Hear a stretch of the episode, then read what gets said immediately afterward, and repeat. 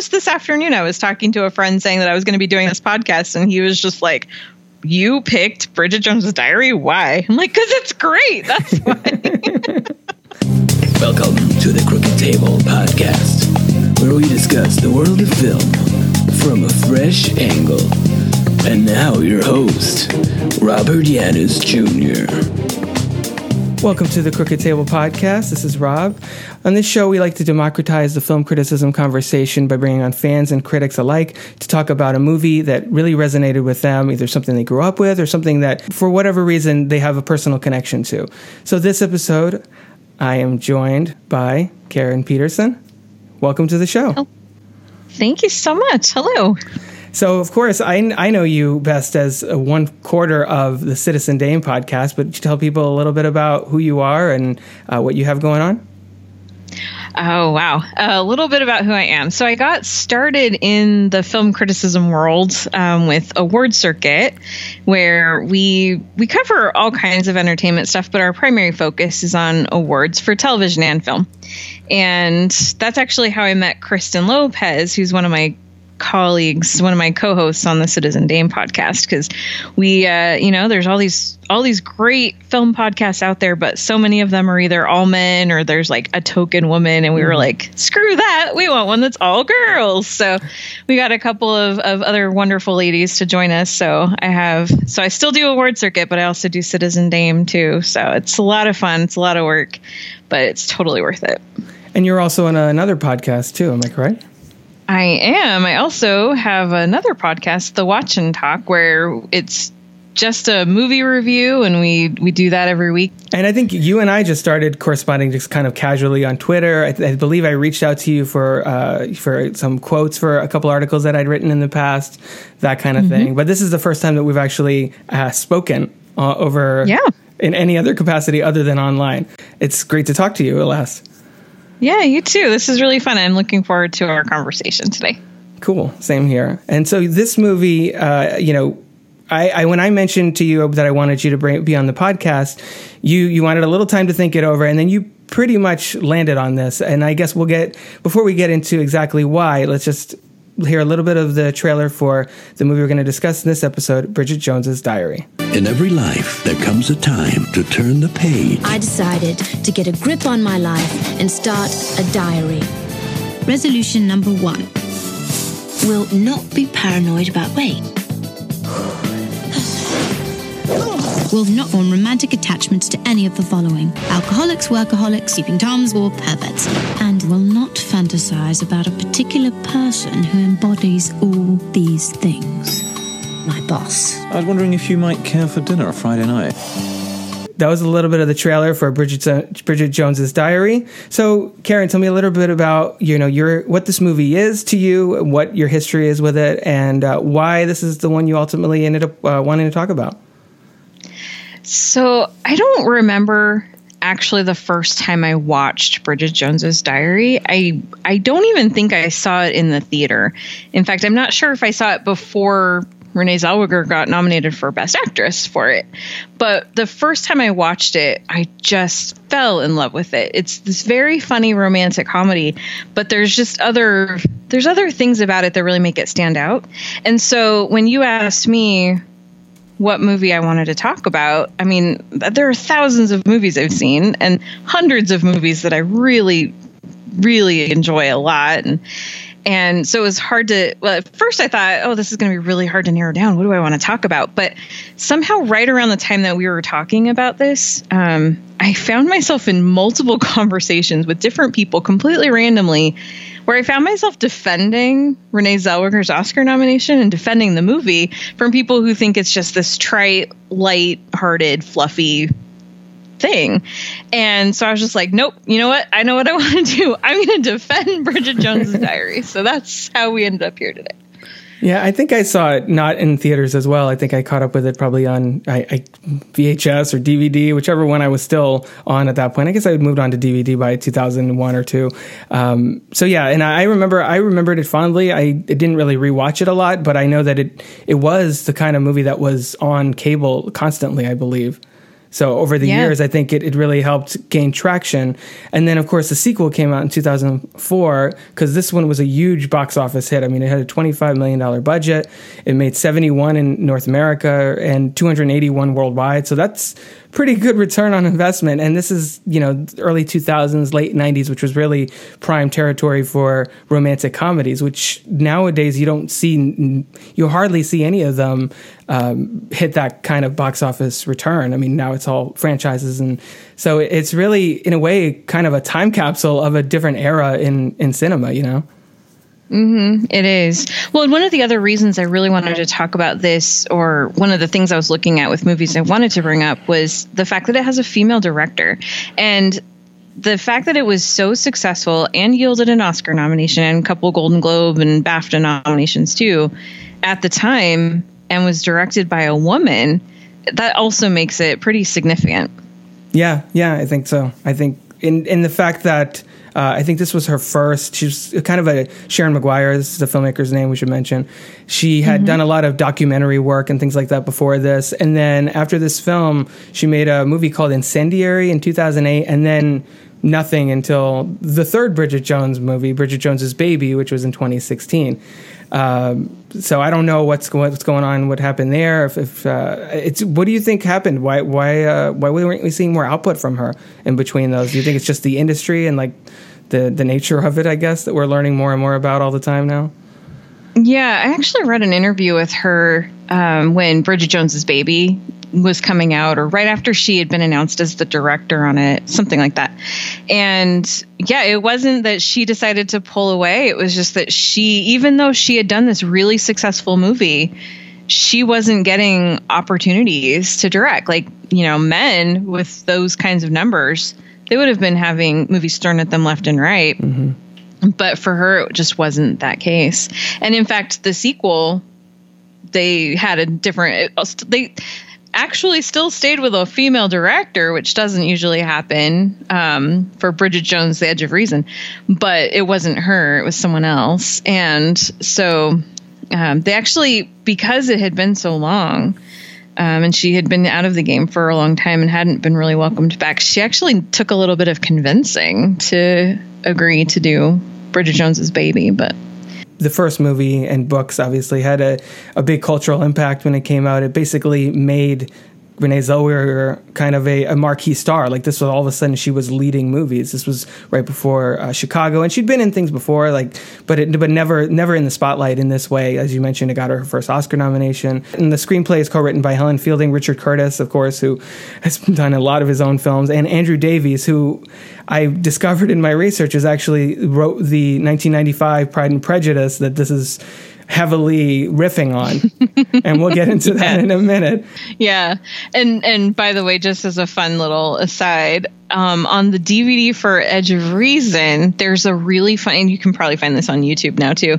Um, there's a really funny video that they recorded. It's Renee Zellweger as Bridget Jones interviewing Colin Firth as Colin Firth, and she's talking to him, and like the jet, the joke is that he's supposed to be there for an interview for some other movie, and she just keeps coming back to the '95 Pride and Prejudice, and that's all she can talk about, and it's hilarious. That's awesome. I'll have to check that out. Um, so I guess where should we start with this?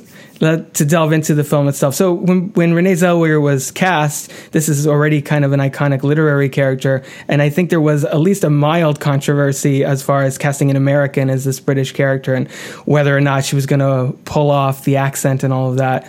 And uh, were you you aware of were you aware of that whole situation when it was developing? Uh, not while it was developing, but I definitely knew about it after the fact. And yeah, it was a big deal. People were talking about like, well, why are they getting an American to play this role? Which it's funny because they never ask why British people are playing American roles, but Right. uh, you know, but but yeah, I remember that was a big deal, and people talking about whether she managed the accent or not. And I think the general conclusion was that she did a pretty dang good job with it. Yeah, this is one of those examples of an American pulling off a British accent and getting a general approval. A lot of times, it's it's. I feel like this is really more the exception than the rule when it comes to that, though.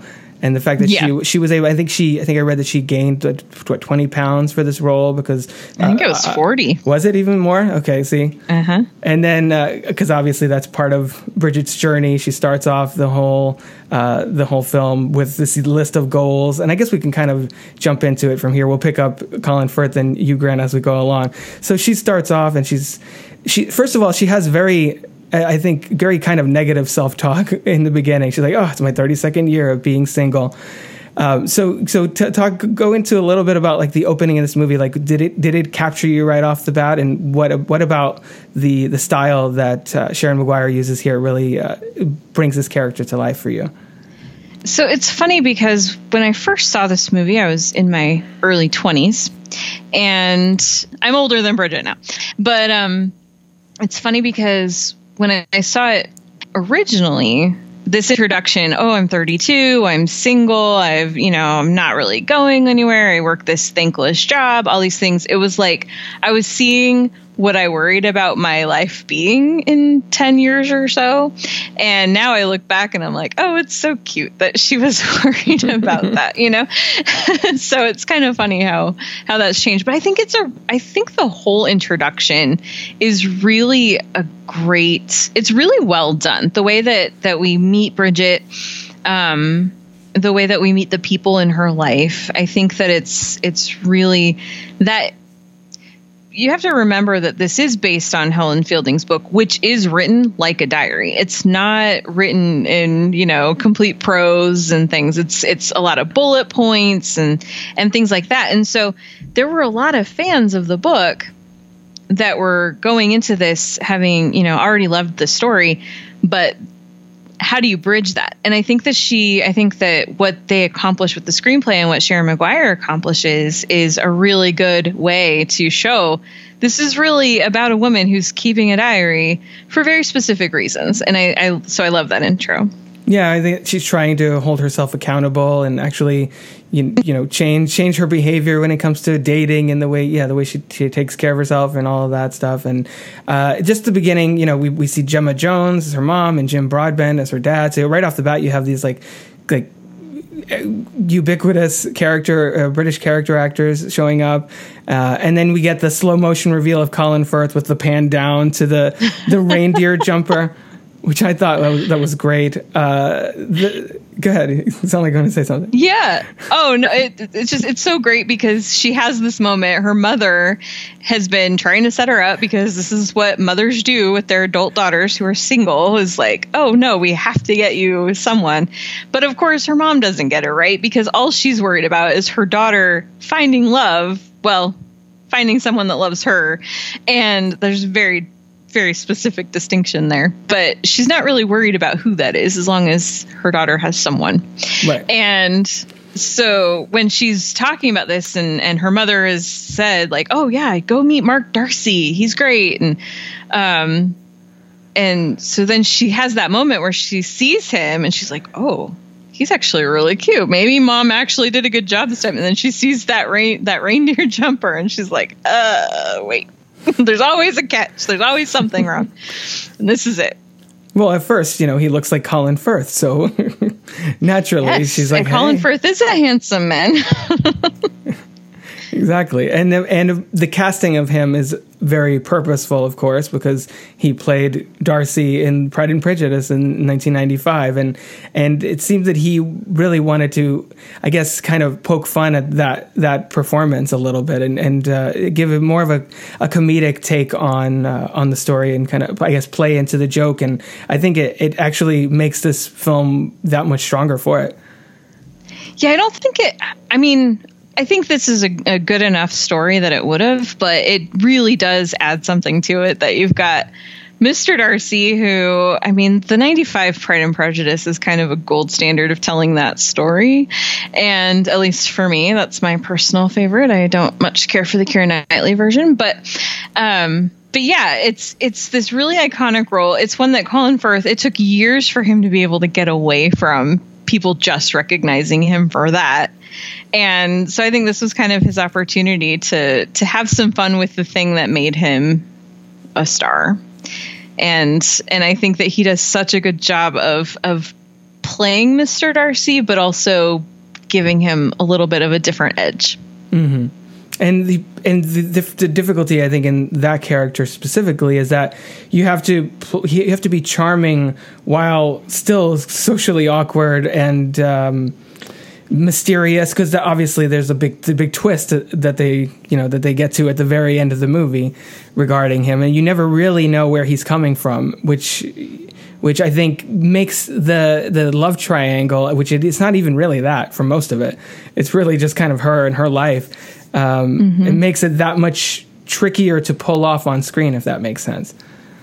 It does, yeah. And that's the thing that I love about the character of Mark Darcy, even more than Mr. Darcy, is that he he is socially awkward, but because of his fancy job and his, you know, he's got this kind of prim and proper lifestyle, it comes across as if he's a snob and he's looking down his nose at everybody.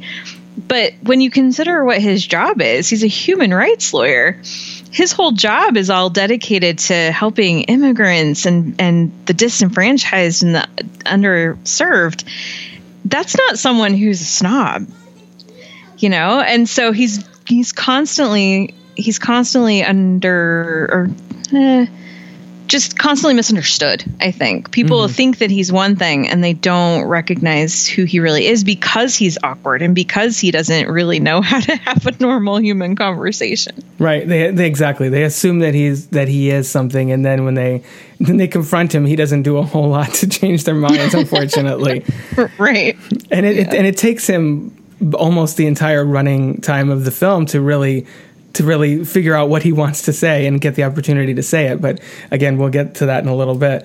So, uh, so okay, so they have their awkward meeting, and then we have her singing Celine Dion's "All by Myself," and then and over the credits, and delving right into okay, this is my resolution. This, you know, it's it seems like it focuses pretty much on her weight, and then her vices, and her dating habits. Those are kind of the three main areas that she's really working on. honestly that's pretty typical Yeah. for people you know like what are the things i need to fix about myself? Obviously it's my outward appearance. But one of the things that i really like in that where where she's making her resolutions is of course she's doing these things because she wants to find love but she's not researching what is it what do i need to do? What is it that men are looking for so i can become that she's looking at what do I want to change about myself so that then I will be more attractive to the opposite sex, which is a very different thing. And I, I think that that's easy to dismiss or overlook, but I, I that's one of the many things I love about Bridget is that it's it's really she wants to improve herself so that she can attract the right person. She's not trying to become what the right person wants. Right. And I think that's probably a distinction that you only really get underlined, at least in the same way, with a female director. Um, at, the, at the helm. Had this been, you know, had this been a male directing it, it probably would have been more like it probably would have viewed closer to like something like Grease, where oh, at the end of the movie, Olivia Newton-John just decides to be exactly what Danny wants, and then he can just take off his leather jacket and go back to living his life, I guess. Uh, and Yep, it probably would have, it probably would have ended up more in that direction. And yeah, I think it, it, you make a good point that she's really focusing on, I need to feel better about me. How do I, you know, how do I feel more comfortable in my own skin? And then, of course, Hugh Grant is is lingering around, making that a lot more complicated, as Hugh Grant tends to do. So, uh, you know, you get Renee Zellweger caught in a, kind of a charm off for two hours between Hugh Grant and Colin Firth. Uh, what did you think of Hugh Grant in this movie? And I think at this point, this is he hadn't really played.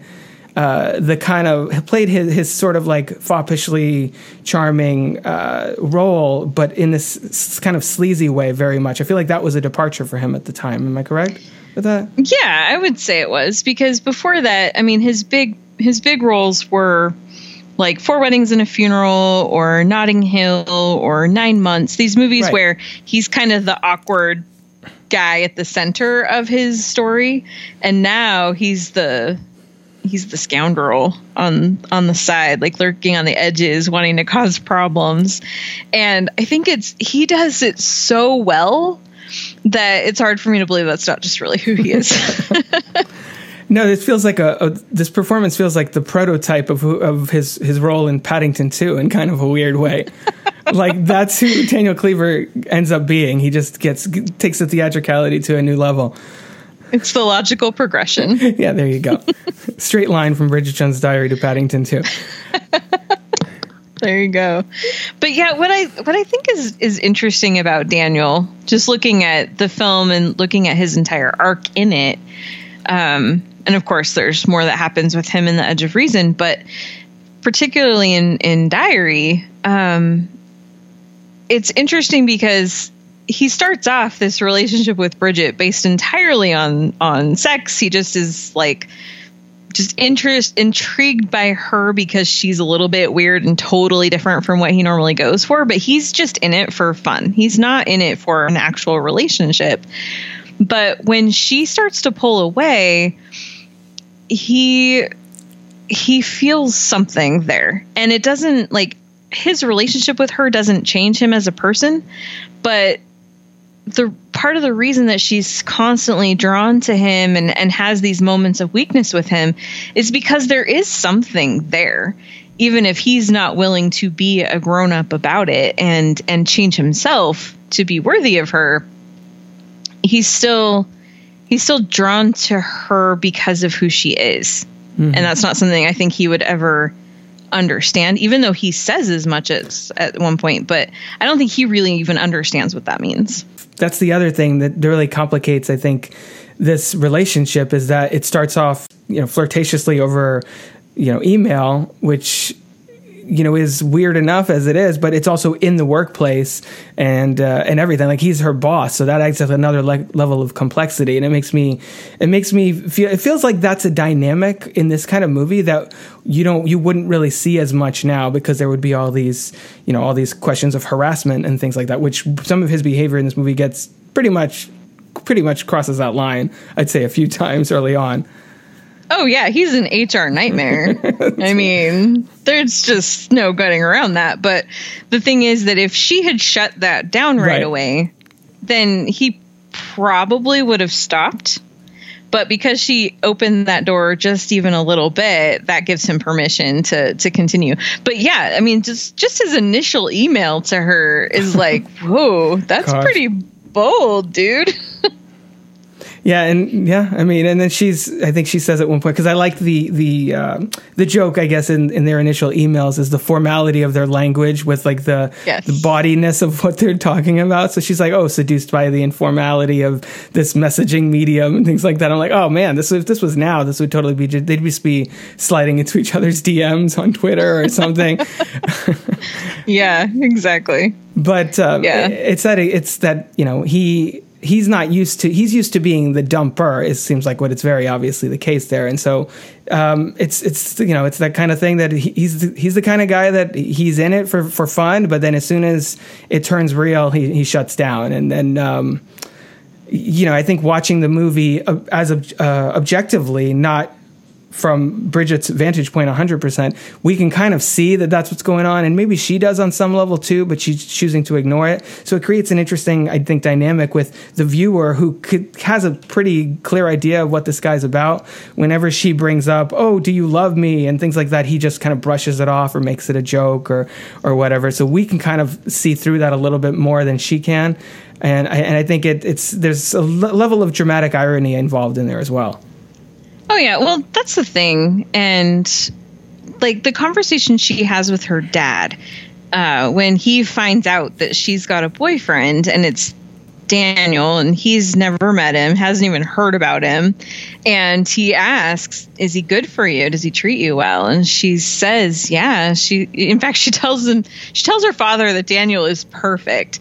And the thing is that even in that moment, she knows perfectly mm-hmm. well he's not. And this is this is something that that we do a lot, way too much. Like we try to convince ourselves that the guy we're with that we know is all wrong for us is is he's okay and he's he's good. And we we want to convince we want other people to believe that. And so i just i love that conversation that she has with her dad because of the fact that it's like we know he isn't and we know that she knows really deep down that he isn't either. Well, there's also a um, there's also a uh, like an optimism and a persistence in her that I think makes her really endearing as well. Like she goes into it, and you know, part of her knows that this is probably kind of a doomed romance. Things don't go her way. We have a montage of her being sad, eating like ice cream or whatever she has, muesli, I think, at one point because she doesn't have much in her fridge. uh, and then you know she brushes right past that and sh- shakes herself off and gets back to it. And I, and I, I think that's really refreshing to see on screen. So she keeps getting into these, you know, making these bad decisions with men, and and then you know, but she doesn't really. She never gets to the point where she, at least not in this movie, where she wants to settle. She's she'd rather, I think, at some point, rather be. I think she even says it at one point, a tragic spinster than than be with someone who's who's not really worthy of her. And I think that that's great thing to see in a movie like this. Yeah, and that's one of the other things I love about Bridget is that she, even though she ends up with this guy that she knows is completely wrong, she still ultimately she she's someone who knows her worth. She knows that she has value and she's not really willing to settle. She's not going to stick with Daniel even after he mistreats her. She's not going to stick with him just to have someone around. She's willing to walk away from that relationship when it's bad. There's something else that I really love that I, I want to mention is is it's at the Tarts and Vicars party. And I I don't know who I, I think it's her aunt um, is asking her about this this boyfriend that she's seeing and and and Mark happens to be standing there and she asks Mark is this is this man good enough for our Bridget? And he says absolutely not. And she gets so offended by that. She's so she just bristles. But it's like so because of her feelings toward Mark and because of this wrong information she's gotten about him, she's not willing to listen. But there's so much care in that moment.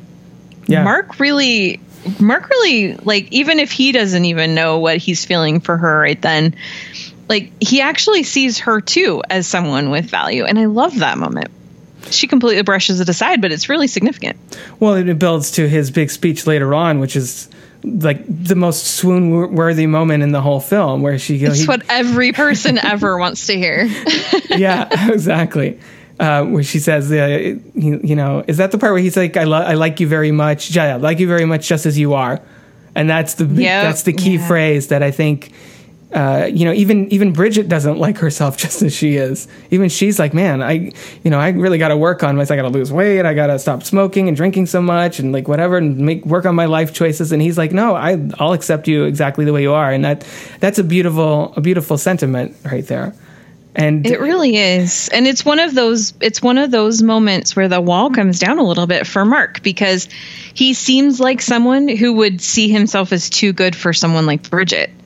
And the fact that he's sitting there saying i like you like this this mess of a person who has this crazy mother and has like these vulgar friends and you smoke a lot and stuff. He doesn't care about that. He doesn't see any of that. He sees her. And it's it's another moment where like it at first when he says it because he you know she has heard him overheard him say some not very nice things about her. But in that time he says i like you as you i like you very much and she interrupts him. Oh apart from this and that and that and he's like no no no no no. And that's when he says the line just as you are. And it really that hearing that from him from someone who she just assumes wouldn't even give her a second thought that right there changes something in her brain. Because then it goes right into a conversation she's having with her friends where she has related the story to them and they're all just like speechless. They don't know what to say. And the the one friend tom he's like but you hate this guy right? And she's like um yeah yeah yeah i totally do. I hate him. Like she doesn't even know what to what to say to this because it's just such a such a change from what she thought she knew about him and also a little bit about how she sees herself it's a huge turning point in the film because that's really when it be, when it does become a love triangle. Up to that point, it's just her and her doomed relationship with Daniel, which we should mention. We don't want to. I don't want to blow past the scene where she quits. Uh, where she, not only does she, you know, stand up for herself, but she goes around and she gets a much better job working in television. At this point, she's just working in the publicity department for the, his publishing house. basically. Yeah. and and uh, stands up to her and um, her like I guess adversarial coworker Perpetua, I think her name is. Actually, Yeah, slightly senior and therefore thinks she's my right boss. Yeah. exactly uh, actually backs her up she's like no i want to make sure that i want to make sure that she that she actually sticks with what she's about to do and that's where you know she says i'd rather be wiping saddam hussein's ass which is kind of a dated reference now but you know 2001 it, it works um, so I, I i love that that moment is another like cheerworthy moment i think Yeah, well, that's another thing that I really like too. Is I know I. I, I don't know if there's anything I don't like about this movie, honestly, um, other than mom's racism. But that's well you know, yeah oh, the, the japanese the japanese oh cruel Yeah, race. yeah. yeah oh yeah i know i caught that such a cruel people. His cruel wife, like oh man. But um, but yeah, that's another thing about about Bridget that I really admire is she's have she's had this trouble with Daniel. She knows she needs to get away from him. She can't see him every day.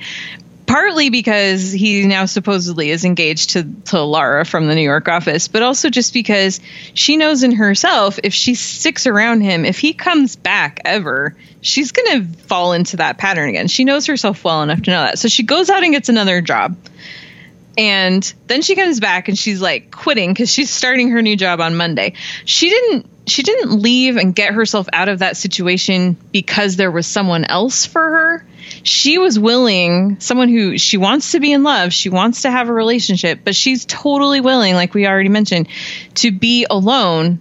She just wants to do something for herself. She wants to improve her own circumstances. And I, I just, I think that's such a great thing about her. And, and you know, another of the many things that I, I, I love and I find her so relatable because she's all about constantly, and that's what we see throughout this movie. She's constantly about her own personal evolution. Yeah, yeah, exactly. And, and again, that's part of what I think makes Renee Zellweger's performance so compelling is that she is such a layered character, and she gets to be vulnerable, she gets to be strong, she gets to be kind of bumbling. I mean, all and you know, when all is said and done, this is a comedy, so she gets the whole thing with the fire report, going, which makes her a la- uh, basically, as she says, a laughing stock, and uh, and Of really the entire nation.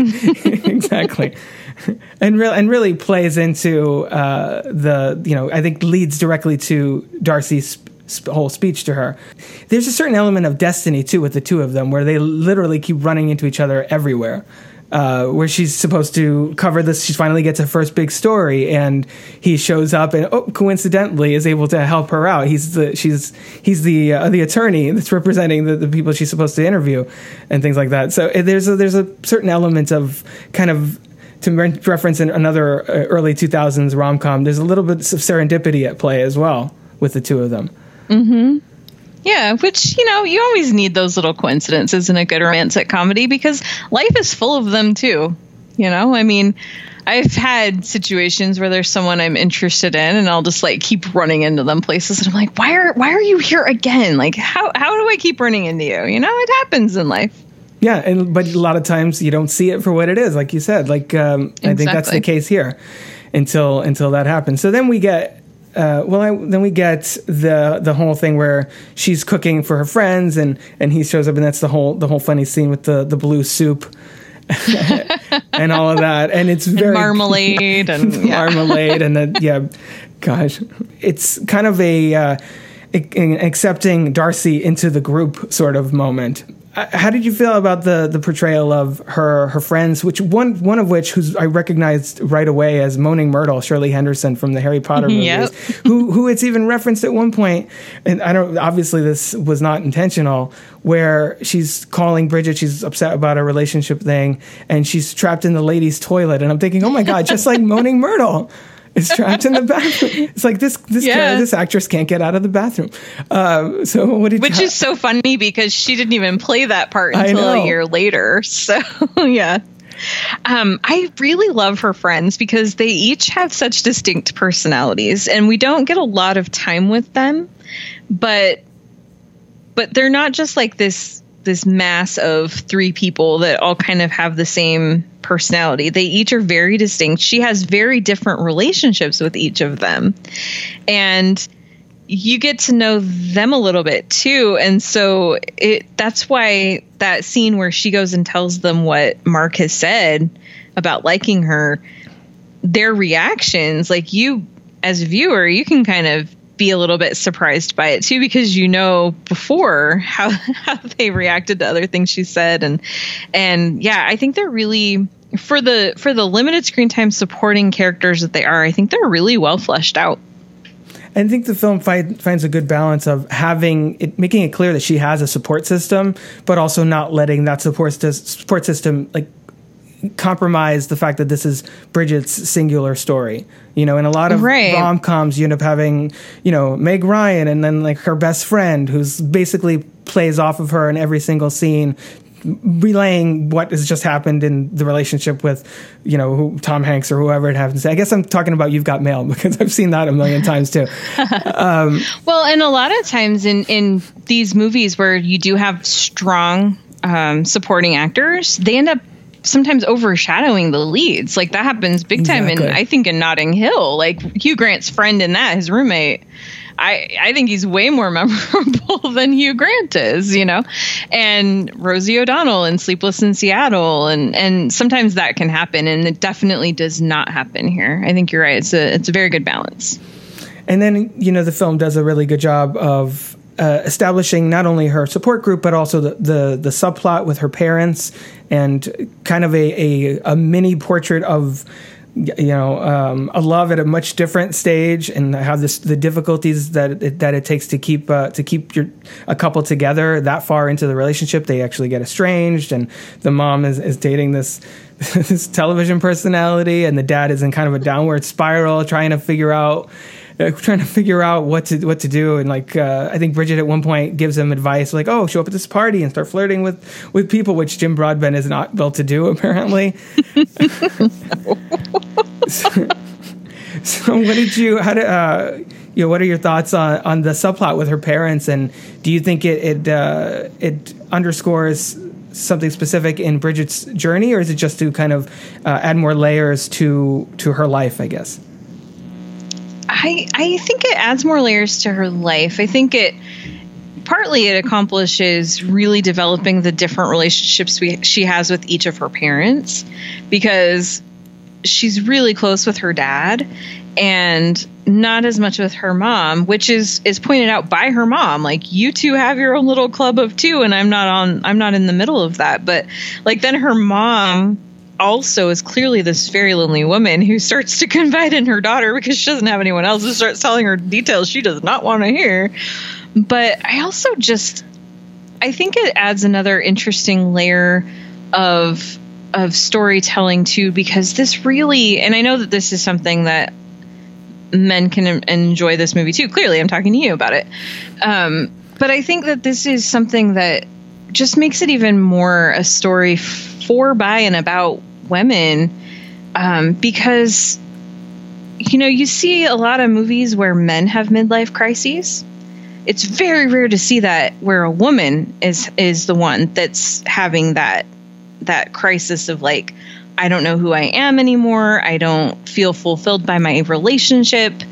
And to see that play out is really it's really interesting. It adds some funny moments as they're making all these comments about the color of Julian's skin. Mm-hmm. Up close, he's almost purple, you know. but it's it's just it's interesting to see that kind of dynamic because like I said, it's not something that you normally see explored and and it it really does delve into the fact that you have to even when you have the one you still have to care for that relationship and that's something that happened between the two parents is like dad just kind of quit trying and didn't even realize that he he had settled into a pattern that mom wasn't super excited about. Like she wanted she wanted more from their relationship and he just didn't even notice. And that's something that people have to be mindful of. You have to relationships take work forever not just once not just finding the relationship but keeping it too. Yeah, uh, yeah, and I think the the film does a good job of creating this kind of more realistic world where there isn't a happily ever after. Like you said, I mean, there's a line at one point in the film. I think Bridget herself says, "Whenever one part of your life starts going okay, another starts fail, uh, falling spectacularly to pieces," which is something Yes, that I've really that line. I've really found to be true. You know, I'm in my mid 30s too, similar to Bridget. It sort of is almost, and uh, you know, you you really get work, you get your relationships set, set up, and then oh, work falls apart, and you have to like figure out, okay, what am I going to do now? Where do I where do I go? You'll find yourself constantly, uh, perpetually at a different crossroads in a different part of your life, romantically, socially, professionally, whatever. Um, and it's you know, like you as you mentioned, this is a, the rare film that really shows a woman trying to have her, which is appropriately enough considering Renee Zellweger, have her little Jerry Maguire moment where she's, you know, th- that film is b- about a man who turns like 35 and is like, okay, what am I gonna? I don't have to tell you. I know, I know you know all about Jerry Maguire and Tom Cruise. I'm just saying, for the for people listening and have don't remember Jerry Maguire that much. Um, but yeah, he's at 35 and trying to figure out where, where he's going to do. Like, who is he? How does he see himself? And is that reflected in uh, in the way others see him? And I think um, Bridget is definitely um, facing something very similar. And we get a, a well rounded portrait of all the pressure she has from the different aspects of her life, what she sees with her parents, what she hears from her friends. There's a scene where she ends up going to like uh, a party, and there's like, as she says, lots of smug married couples, and this one guy is like really smug married couples. this one guy, Wani, is like really relentless on her. I'm like, Jesus, what's up with Wani? like, back off of her. Like, God.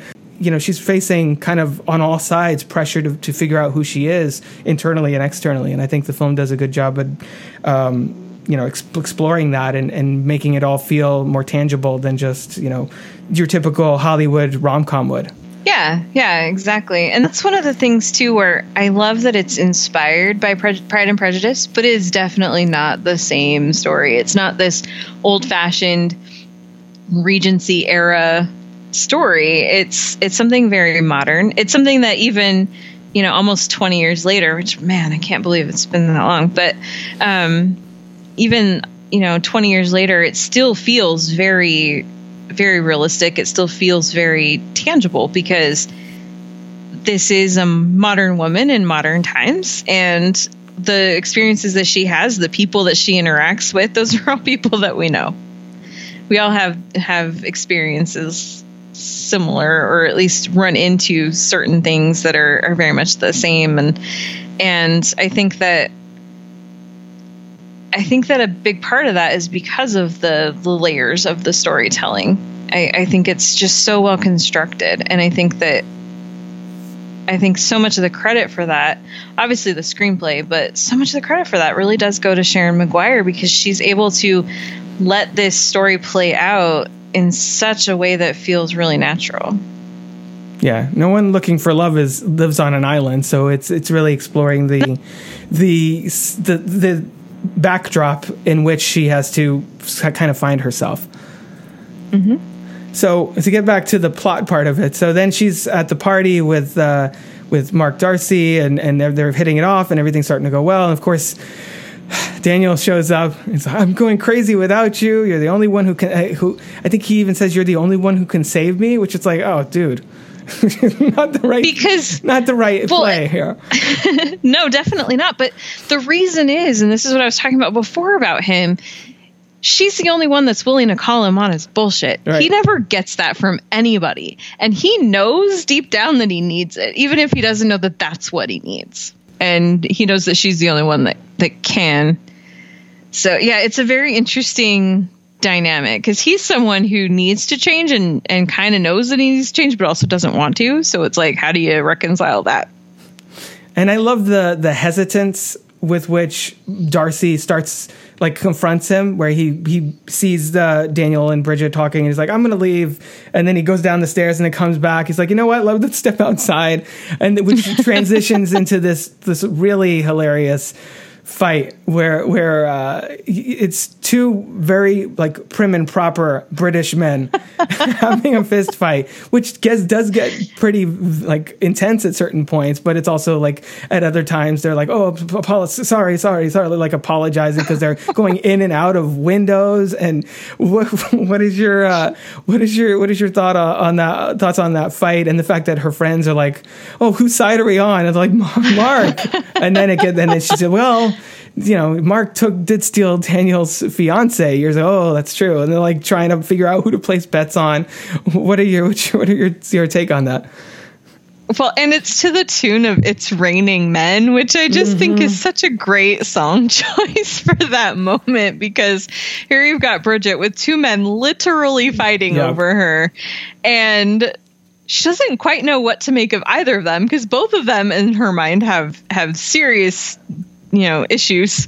And um, but it's such a funny scene. I remember watching an interview where i think it was on i think they were all on oprah and um, hugh grant what they asked like were there stunt doubles for the scene and he said no self-respecting stunt double would have fought like that. And it's just such a funny it's such a funny moment but really also it is an eye-opener for bridget as she's watching this unfold and realizing even though i mean i'm sure that's very flattering to have two men in a fist fight over you that's also not really what she wants either. So then he's when it's all said and done uh, darcy essentially wins the fight so go Darcy. And uh, that's when she actually sides with Daniel, and he says that if I can't make it with you, we can work with you. I can't make it with work with anyone. And and then she has the best response, which is essentially again this is like this is the, I think the third consecutive time in this kind in this type of situation with with Daniel, I, I believe too, where she's just like, yeah, no, that's that's not a good enough offer for me. And I, I that was so perfect because so many times in these movies you you know they just go with the the easy the easy solution. Like oh he proved his love for me. He fought this guy. He really does care. He's going to change. It's like people don't change that easily. So many other movies that would have a similar dynamic she would go off with him and then later realize that she shouldn't be with him. But mm-hmm. Bridget has already had enough history with Daniel and she already knew who he was before she ever got together with him in the very first place because she says in her opening that she shouldn't get involved with him. And so she already knows. And so when he says that, she's she's just like, no, no, this basically what I love is she's got two men fighting over her and she chooses herself. Again, perfectly suited to her the journey that she's on in, in this in this film. And then we have the scene where the the parents, her parents reconnect. And it's it's interesting because he says he pretends that he has to think it over and then he's like, I'm, I'm kidding with you. He's like, I just don't work without you. Do you there's I feel like that line sort of implies a kind of codependency that almost doesn't sound so dissimilar from Daniel's perspective. Do you think that that I mean am I looking too deeply here or do you think that they're they're you know they're even saying that even their her parents relationship isn't obviously isn't perfect and that they have their own uh, their own is- issues that they have to work out? I had never, I'd never considered it in the context of what Daniel is saying, just because her dad is such a sweetheart. Mm-hmm. I think it's to me, I look at it more as just, I mean, they've been together for almost thirty years. Right. He doesn't know life without her. I mean, he probably was barely an adult when they got together, and and so I think that's what it is. Like he just, he literally does not know how to live without her because when she was gone, he's just sitting there crying all the time and lonely and can't function, and it's just so sad. But at the same time he really it's not just that he needs her he really does truly love her. Right. And i just i think it's such a beautiful it's it's funny and i love that he doesn't just immediately let her off the hook. He makes her stew just a little bit but but yeah they're they're so cute. It's an interest it's a good counterpoint between because the, the thing with daniel happens i think almost the previous scene. And it's the distinction mm-hmm. between i need you to to fix me because i'm a mess without you versus i i need you know i I, I don't know I can't picture my life without you, which is basically what uh, Jim Broadbent's character is saying. So it's it, there there's obviously a distinction there, but I, I, I do think that it's a uh, a contrast that feels purposeful on uh, on Sharon Maguire's part. Yeah, and for Bridget to be overhearing that conversation and to see this is what this is what everlasting love really looks like and I just I I love that kind of realization for her. And then, just when we think it's starting to wind down, Darcy announces that he not only is he uh, engaged apparently to Natasha, who Embeth Davidtz, who is randomly in this movie.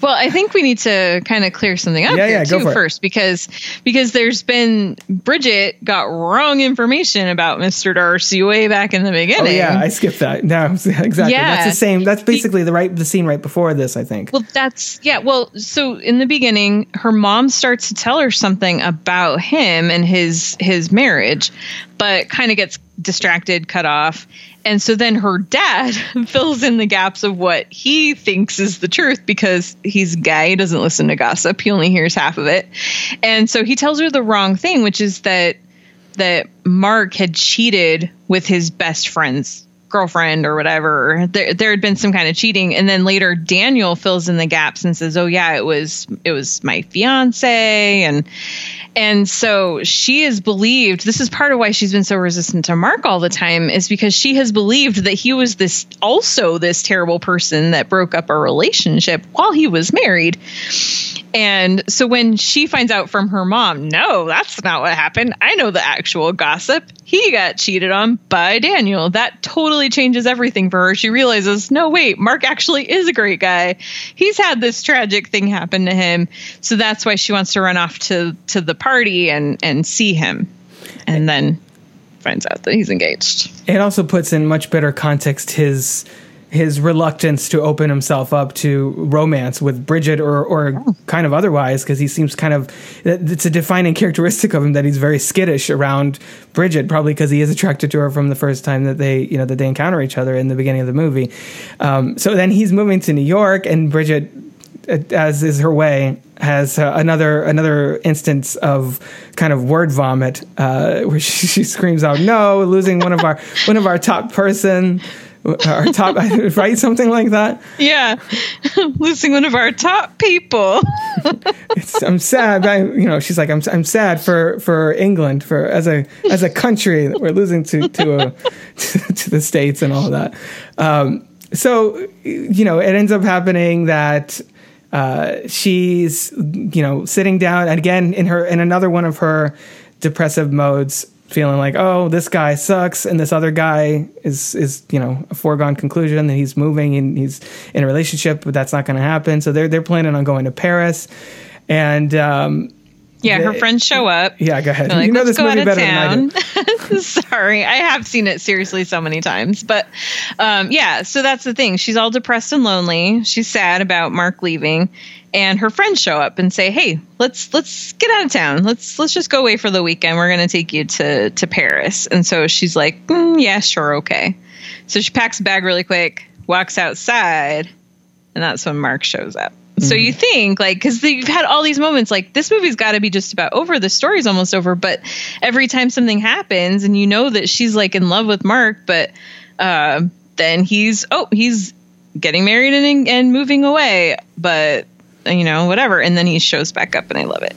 Yeah. Sorry, go on. They they really they really and they really build up to to that kiss. They're like Mm-hmm. leaning in and then they say something else and they're leaning in and then they're distracted because somebody's calling out. Are you are you coming? No, that kind of thing.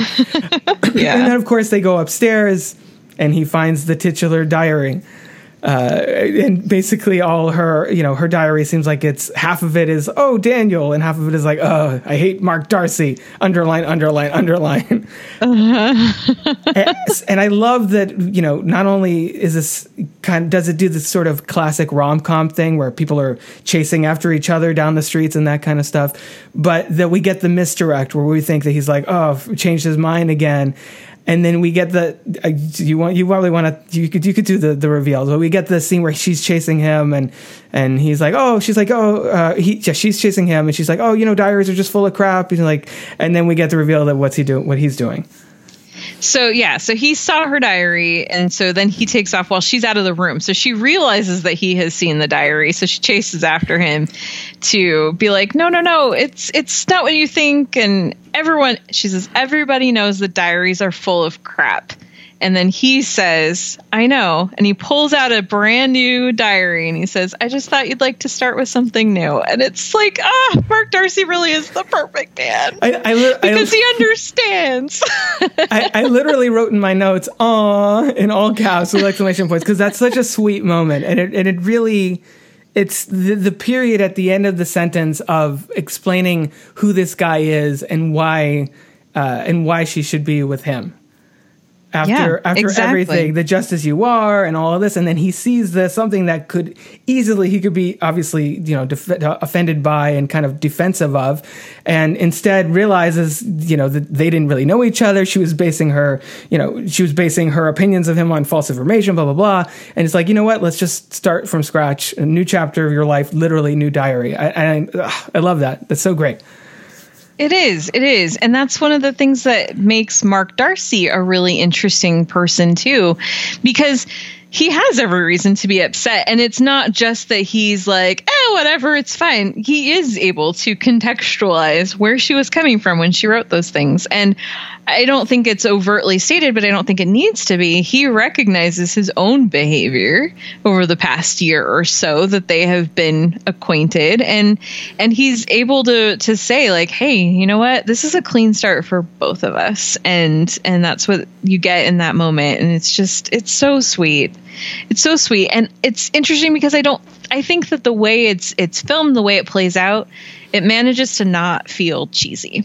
Which it very easily could have. Oh, for sure. I mean, it's, that's usually how a movie like this would end. And I, I think he, he does say at one point, I think before, before he's saying how he likes her, he does say something about owns up to his rude behavior and all, and all of that uh, early on because, you know, he keeps dropping uh, reference earlier in, in their in their encounters that she was like a little girl running around in his, in his like pool like in the neighborhood or whatever running naked in the pool. And that was like I guess how they knew each they knew each other as children. So they kind of were like in the same circle back then. I guess I think their parents are are friends or something which is why they keep going to the mm-hmm. Darcy's party all the time their parents were in the same circles. There's a little bit of an age difference. So she was much younger. So she didn't remember him really. He probably, knowing the kind of family that he grew up in, he probably went to boarding school. So she wouldn't have known him in high school or anything like that. And then he went off to college and stuff. So they probably hadn't seen each other since they were children. And, but yeah, he owns it. He, he says at one point, I love he even makes the point of like, yeah, I said all these terrible things. Plus, I was wearing a really nasty, ugly sweater that my mother picked out for me. so it's like, oh, there's this little self deprecation there, too. Like, he recognizes that he looked ridiculous as well. Because that's the thing is, she's always very aware of how ridiculous she looks. It's kind of nice for her to hear that he recognized that about himself, too. and there's a symmetry there because her mom made her put on that carpet dress right before she, she got there. So, and you, you kind of overhear him talking to his mom where she's trying to set him up with somebody too. So there's there's a little bit of matchmaking going on on both sides, I think, of this relationship. Yeah, So, exactly. definitely, I think Karen and I would both recommend that you all check out this movie if you haven't seen it because I love the end of this movie so much. I think that's probably part of the reason that I didn't bother seeing the sequel. I was just like, oh, it looks like the same. Okay, she's going to have to choose between the two of them again because that's the I think probably the way it was marketed, and certainly the poster is just, oh, she's back between these two guys. What's going to happen? And I'm like, well, we resolved this. Now we're just treading water.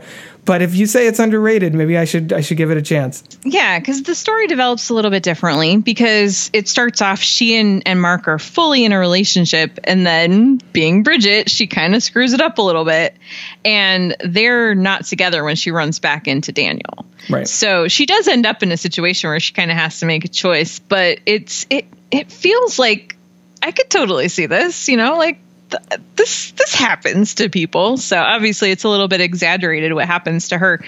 It's definitely worth seeing where their story goes because it's not just this really romantic kiss while she's, you know, naked, half naked in the snow at the end of Bridget Jones's diary. There's more to their story because, like we see with her parents, there's no such thing as happily ever after. You still have to do some some more work and put in the effort. Exactly. I think that's I think that's essentially the mission statement of this movie. You have to you have to have to do work on you know your love life and also yourself, and that's kind of where mm-hmm. Bridget starts in the beginning of the movie. So I think that's a nice way to to wrap up uh, our conversation. So, Karen Peterson, thank you so much for being on the Crooked Table podcast. Can you tell people where they can find you on social media? Yeah, I am on Twitter and Instagram. That's the easiest way to find me. I'm at Karen M. Peterson, and you can find links to everywhere that I am and everything that I'm doing there. Excellent. Well, thanks again for coming on. This was a lot of fun, and, I, I, think we I haven't really talked about very many romantic comedies since relaunching the podcast in this kind of format. So I, you know, I think it's great that we got the chance to talk about this film, which, like I said, I hadn't seen in forever. So well, thank you for letting me defend one of my favorites. it was really fun. Thanks I, so much. I was under the impression it was in generally well generally well regarded. I didn't even, didn't even realize it needed to be thought defended. It was too. Hopefully, this podcast will help cement the the respect for for Bridget Jones's Diary. That's right. If you're interested in joining me on the show to chat about one of your favorite films, head on over to crookedtable.com slash guest. Or you can consider supporting the show at patreon.com slash crookedtable. Of course, you can always find more podcasts, reviews, videos, and other movie-related goodies over at crookedtable.com. Until next time, this has been the Crooked Table Podcast, and I've been Rob. This has been a production of crookedtable.com. All rights reserved. C-R-O-O-K-E-D.